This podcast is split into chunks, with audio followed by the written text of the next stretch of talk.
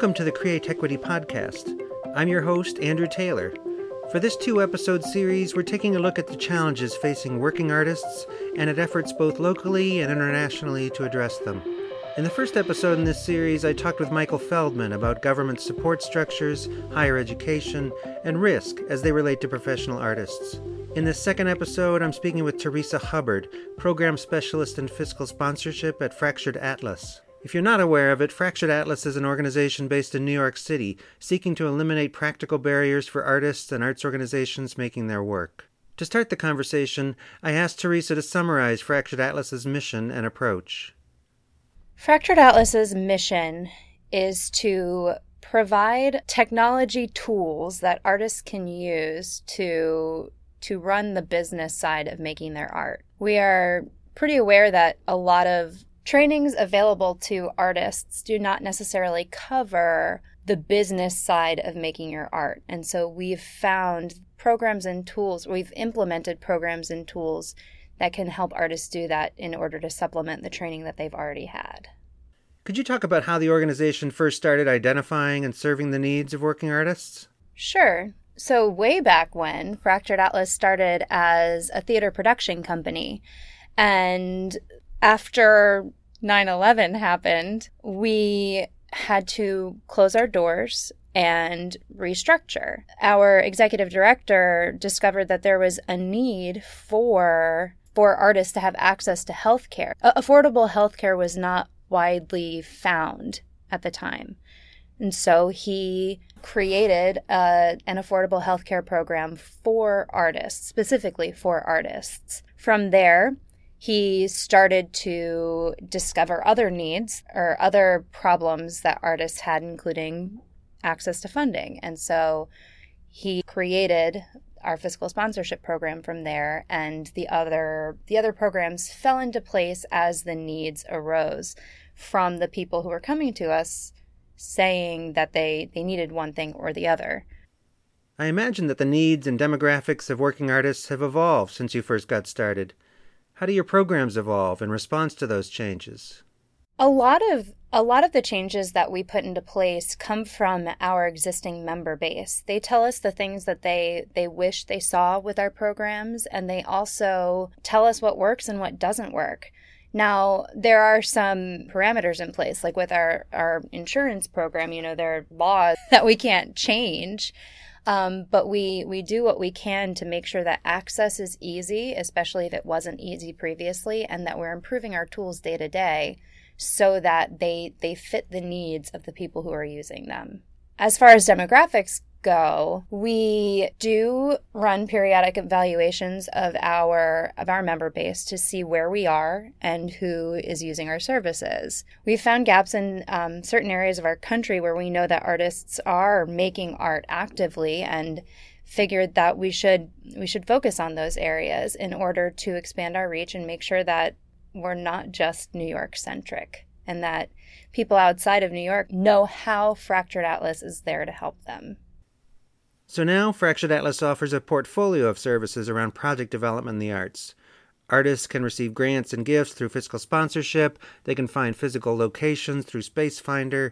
They can cover some risk management and insurance issues through the insurance services. And they can track customers and donors while selling tickets through your customer relationship management system. Does that sound right? Yes, and the great thing is that you can use them all together so that you have this complete toolkit for your business practice and you only have to go to one company to to access them. Got it. And I know this is starting to sound like a commercial for Fractured Atlas, so I should make it known I'm on the board and I like the organization a lot. And I want it to be successful. but at the same time, the goal here is to sort of think through what services you have in the larger context of this podcast, which is about um, creating opportunities and access for people called or compelled into a professional life as an artist. When do you tend to see someone show up at your doorstep asking for information or asking about your services? It's usually when they have some sort of event or some sort of upcoming project that they're working on. Um, you know, it, it is possible for a, a an artist or anyone else to come to us just because they think that it's it's time to get fiscal sponsorship or use any one of our other services. But typically it is when they have something upcoming especially when we talk about insurance because they they're looking for maybe they get a, a contract from their space that says they need to have insurance. And so they come to us with this specific need because they have somebody who's requiring it of them it's not all that different from fiscal sponsorship. You know, they they have they recognize that they will have access to more funding. Individual artists and arts collectives will realize that they have access to more types of funding if they use fiscal sponsorship. So they're getting pushback from individuals, they're getting pushback from organizations. They maybe crowdfunding doesn't make sense for them because it, it just doesn't necessarily meld with their with their personality or with the personality of their art. And so while we do have crowdfunding tools that they could use, fiscal sponsorship can provide an alternative to that if if it just isn't right. It's not on brand for them. So it sounds like you and your team work with across multiple disciplines. Do you guys have to have a special um, understanding of each discipline you're serving, or do you just take them as they come? We mostly take them as they come because we're not really advising on the production aspect of anybody's art, and we also don't judge art. So we we do try to outfit our staff with people of varying disciplines. You know, we have musicians, we have performing artists, we have visual artists, we have people who are interested in film and, and all of that. And so we try to have to spread out the expertise among our staff in case a specific question does come up. So uh, every once in a while, a question will come up about dance that maybe maybe I think one of my my coworkers will have a, a unique perspective on, and I will absolutely ask them that so that I can give the best advice possible. But generally speaking, our um, the advice and the information that people come to us about is not necessarily discipline specific. It's sort of n- nonprofit and um, uh, sort of infrastructure related. You know, it's it's very specifically about access to insurance, access to funding, keeping track of your patrons, and finding space. So that that those are problems that exist in all disciplines, and we feel very comfortable speaking to different um, to artists of different disciplines, even if it's not our own experience, because we all experience the same problems. So, your program area is fiscal sponsorship. Can you talk a bit about what that is and what problem it solves for working artists? So, fiscal sponsorship is a fundraising tool that artists can use to access some of the benefits of, of Fractured Atlas's 501c3 status. Practically, this means that artists have access to, to charitable dollars when other without actually becoming a 501c3 themselves. They are able to solicit tax deductible donations from, from individuals and they have access to to grants that may otherwise only be available for 501c3s. Personally, I, I, as a program specialist, I am working with artists every single day to review their their their grant applications, to advise on their fundraising plans, to uh, create crowdfunding crowdfunding platforms, and it's it's a, a dialogue day to day about about the best way, best practices when it comes to fundraising for their work. Okay, so when when people call you, when artists call you, do they already know they want fiscal sponsorship and how it works, and they just say, "Give me some of that," or is there a conversation? How do they find you in the first place, and what's the first conversation tend to be like? A lot of the time, people find us because other people have told them that they should get fiscal sponsorship, or they, they experience some frustration when they are trying to ask for money from people or from funders, from institutional funders, and they say that they need to have 501c3 status. So maybe they do a little bit re- of research online and they find Fractured Atlas as a solution to that. Um, usually, the first conversation, it you know, I would I would say a large number of our of the people who come to us are already familiar with fiscal sponsorship and they're asking questions about the nitty gritty of how the relationship works. But there are definitely sometimes people come to us and say, so and so told me I should get fiscal sponsorship, but I don't really know what it is. So can we can we talk about that? And so we go through um, from beginning to end, telling them about the relationship and about our policies. Got it. So fiscal sponsorship is a way of receiving grants or gifts um, as if you were a nonprofit, because Fractured Atlas is a nonprofit, receives them and uh, works with the project to make sure those funds go to the right place. Is that right? Exactly. It's a it's a grantor grantee relationship between Fractured Atlas and the artist. So the way it works is Fractured Atlas will accept the donation or the grant for the purposes of the sponsored project, and then the sponsored project will request funds from Fractured Atlas and we will release them to that artist as a grant. And those funds are expected to be used for business expenses regarding um, or related to the art that they're creating. Got it. Is there an example or a recent project you might bring that would make it clear how this works?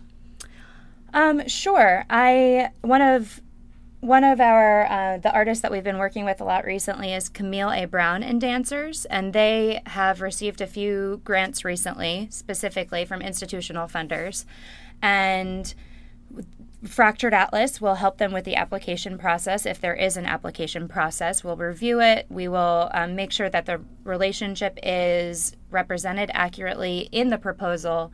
And then Camille and her team will submit the, the application.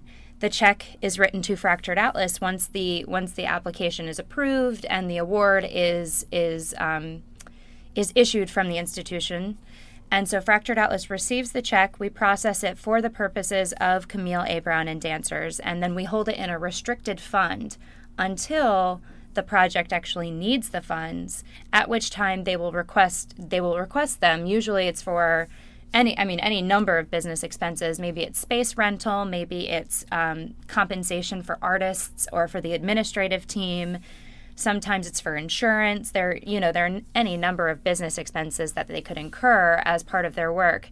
So Fractured Atlas issues the the those will approve their request, transfer the funds to their bank account, and then that transfer is considered a grant to Camille A. Brown and dancers. And then at the end of the year, if um, if they're any sort of entity other than other than a corporation, Fractured Atlas will issue a 1099 for those funds because they are considered grants and are considered taxable income. Okay, so do you tend to work then with uh, existing nonprofit arts organizations or individual artists or um, temporary collectives or all of the above? All of the above. So I, I, gave the example of Camille A. Brown and dancers, but we we have another um, project and and they function sort of as an organization you know they they are they have year-long activities and they apply for grants or run fr- uh, fundraising campaigns for specific productions but we definitely have individual individual artists who are just trying to raise funds for their for their everyday work because they want to get that work seen by audiences and so they raise funds from their audiences from friends and family to actually put that work together and and um, and get it to a place where it can be can be exhibited or performed or whatever the, uh, whatever the case may be. A good example is um, a person called Ellen Priest. Ellen Priest is an individual artist who uses our fiscal sponsorship program to receive donations from individuals and from institutions in order to create her work and and get it seen by the public. Great. So this podcast series is particularly about professional artists, both the pathway to become professional artists and creating a sustainable life as a working artist. Um, what are how does this fiscal sponsorship and maybe some of the other programs or services or Fractured Atlas uh, support that cause? Well, I, am sure you may know that it's it's pretty hard for for individual artists to get funding unless they want to run a crowdfunding campaign because they are not they are not necessarily 501c3s and people don't necessarily want to give money unless they're getting that tax deduction in exchange. So, individual artists have the potential to really benefit from fiscal sponsorship for any project they're doing or for even their ongoing activities or their ongoing artistic activities. So, beyond fiscal sponsorship, what are some of the other services Fractured Atlas offers that help uh, individual artists or collections of artists do their work?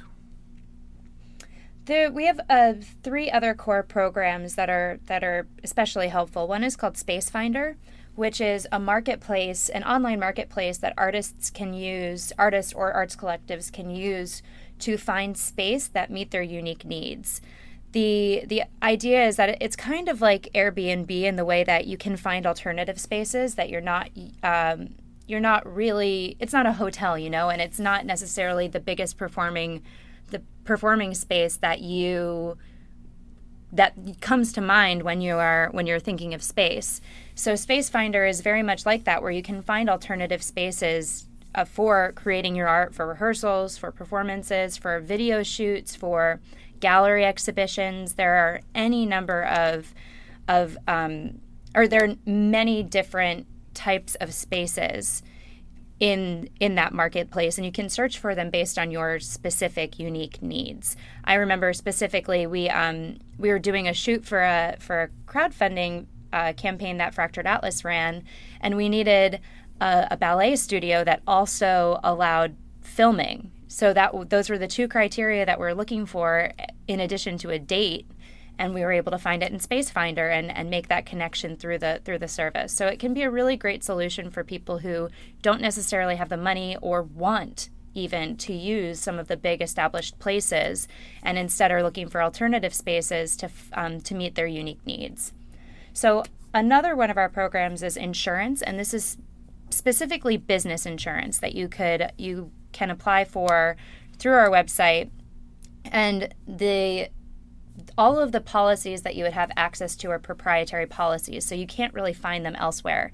Our our goal is really to make sure that artists are not paying for anything that they don't need to pay for, that they that aren't going to help them. Um, there's a, a lot of insurance policies out there that bury extra extra things into the policies and, and we want to make sure to trim that extra fat so that artists aren't overpaying for things that they don't need. And then lastly, we have a, a program called Artfully, and that's spelled artful.ly, which is also the the URL for the site. And this is a CRM and ticket selling software, which is a really it's a really great solution for keeping track of your audience and and your communication with them. So, especially when we're talking about fundraising with fiscal sponsorship or otherwise, you definitely want to keep track of the people who you're talking to and how you're reaching out to them. And Artfully is a is a solution for doing that so that you can keep track of them all in one place. You know, if you're selling tickets to an event, perhaps all of your all, all of your ticket patrons who buy your tickets through Artfully will will show up in your uh, as people who have who are in your audience on Artfully. And then if you're fiscally sponsored, you can um, it'll actually integrate with your with your fiscal sponsorship so that all of your donors show up there too. But one of the the great things is that if you are fundraising outside of fiscal sponsorship, you can also import your donors or any other backers who have demonstrated an interest in your project regardless of whether or not they've given money and you can keep track of your correspondence with them as well in artfully so it's it's a really great catch-all for planning your fundraising and tracking your audience so that you can continue to uh, to reach out to them when when you have a performance or when you're fundraising or anything like that. So this podcast series is not only about working artists but also opportunities for broad and equitable access to life as a working artist. From your experience, what do you see as a key barrier to broadening access to fiscal sponsorship? Um, I think actually funders' definition of art and what they want to fund. I think funding equity from institutional funders is really keeping artists in a pigeon in a pigeonhole and they're not necessarily open to to expanding their definition of art and because you know every funder is trying to further their own mission and so if they don't feel comfortable with what they see they may not fund it and so i think that there if the funders are not giving money to artists for their unique artistic practice then artists have no need for a fiscal sponsor because there's they're not get, getting the funding anyway. So if if funders or institutional funders can really sort of expand their idea of what the individual artist should be doing and what their art is and more accepting of the different types of arts i think that um, more people would seek out fiscal sponsorship in the long run. And do you see Fractured Atlas playing a role in helping them stretch those horizons? The funders, I mean. We try to. I mean, a, a lot of our um, a lot of our outreach to funders has to do with um, explaining what fiscal sponsorship is and why it's a good solution. Because there are, are, also a lot of funders out there who think that everybody should be 501c3s, which is a, a totally antiquated point of view. Not every artist needs to be a 501c3, especially if they're only doing one project. It just doesn't make sense for them to create a, a, um, a charitable organization. So a lot of our outreach to funders is about um, is about figuring out how fiscal sponsorship can be a tool in in funding equity so that they feel more comfortable serving uh, and funding individual artists through a fiscal sponsor. So you've talked about funders having an information gap about what counts as art and what they choose to fund. What do you think the real issue driving this gap might be? I think the real issue is that a lot of philanthropy was built um, with with very or with with specific art forms in mind, and they have held on to those even though the arts landscape has changed. You know, we have a lot more multidisciplinary artists. We have art forms like film that are that are morphing into different types of art like virtual reality and and gaming and all of these all of these newer technological art forms are not necessarily being met by funders. That said, if they're really exciting, an, a funder might might underwrite their work, but at the same time, that's not accessible to everybody. So there needs to be. Um, it would be great if if funders could change their idea of what good art is and what what meaningful art is so that more people feel like their art is important to the funding landscape. This seems to tie directly to a topic from our previous podcast about funding equity for communities of lower socioeconomic status and communities of color. How does that connect to your work and your mission? Funding equity is a really big, is kind of a, a hot topic right now because it is true that that areas with lower socioeconomic classes and communities of color don't have as much access to funding as maybe uh, they don't have as much access to funding. And that's something that we would like to see changed. I mean we uh, there is no reason that anyone who's creating art regardless of their their their race their religion their whatever should think that their art is less important because funders say it's less important. We need to change our ideas of what funders think uh, of what types of art and what communities funders are are supporting because that art is just as important especially when it comes to our ever-changing culture and the environments in which we all live in it's all important so, how do you and your colleagues evaluate your own work and the range of programs you provide? Well, each program uses different sorts of evaluation techniques just because we all have different needs and we all have different types of users. So for fiscal sponsorship specifically, I can say we look at the the number of donations we receive year to year to see if we if we have growth. But we've also in the past sent out surveys to our members to see um, to see how they've how they've been impacted by our program so that we can measure not only the the we can measure the emotional impact that we're having on our artists as well. So there there has to be that that two-sided evaluation procedure where we are looking at quantity of course but also the quality of the work that we're presenting. And i know our other our other programs strive to do the same thing and artfully and spacefinder or artfully specifically works very closely with the people who use their program in order to see what it what it is that they need and what they love about it. And I know you're a performer as well. Yes. Is that right? What do you do? What's your performance? I am a singer. I have uh, a degree in voice performance and classical voice performance, and so I I perform with the Oratorio Society of New York, and you know I, I try to take gigs here and there when they come up, but most of my um, most of my creative outlet is is through the Oratorio Society, and it's great because I'm I'm singing with an, a community of people who love to sing, and it's it's a really um, it's a very comforting and very collaborative atmosphere that I I that really enriches my life. And how does your life as an artist uh, inform or in, um, inspire your work at, uh, with uh, fiscal sponsorship? Well, um, I do see in my in my chorus, I do encounter a number of people who are are professional professional singers, professional artists who are using who are using the chorus as sort of a um, an outlet for that, so that they can keep singing while they're trying to get gigs.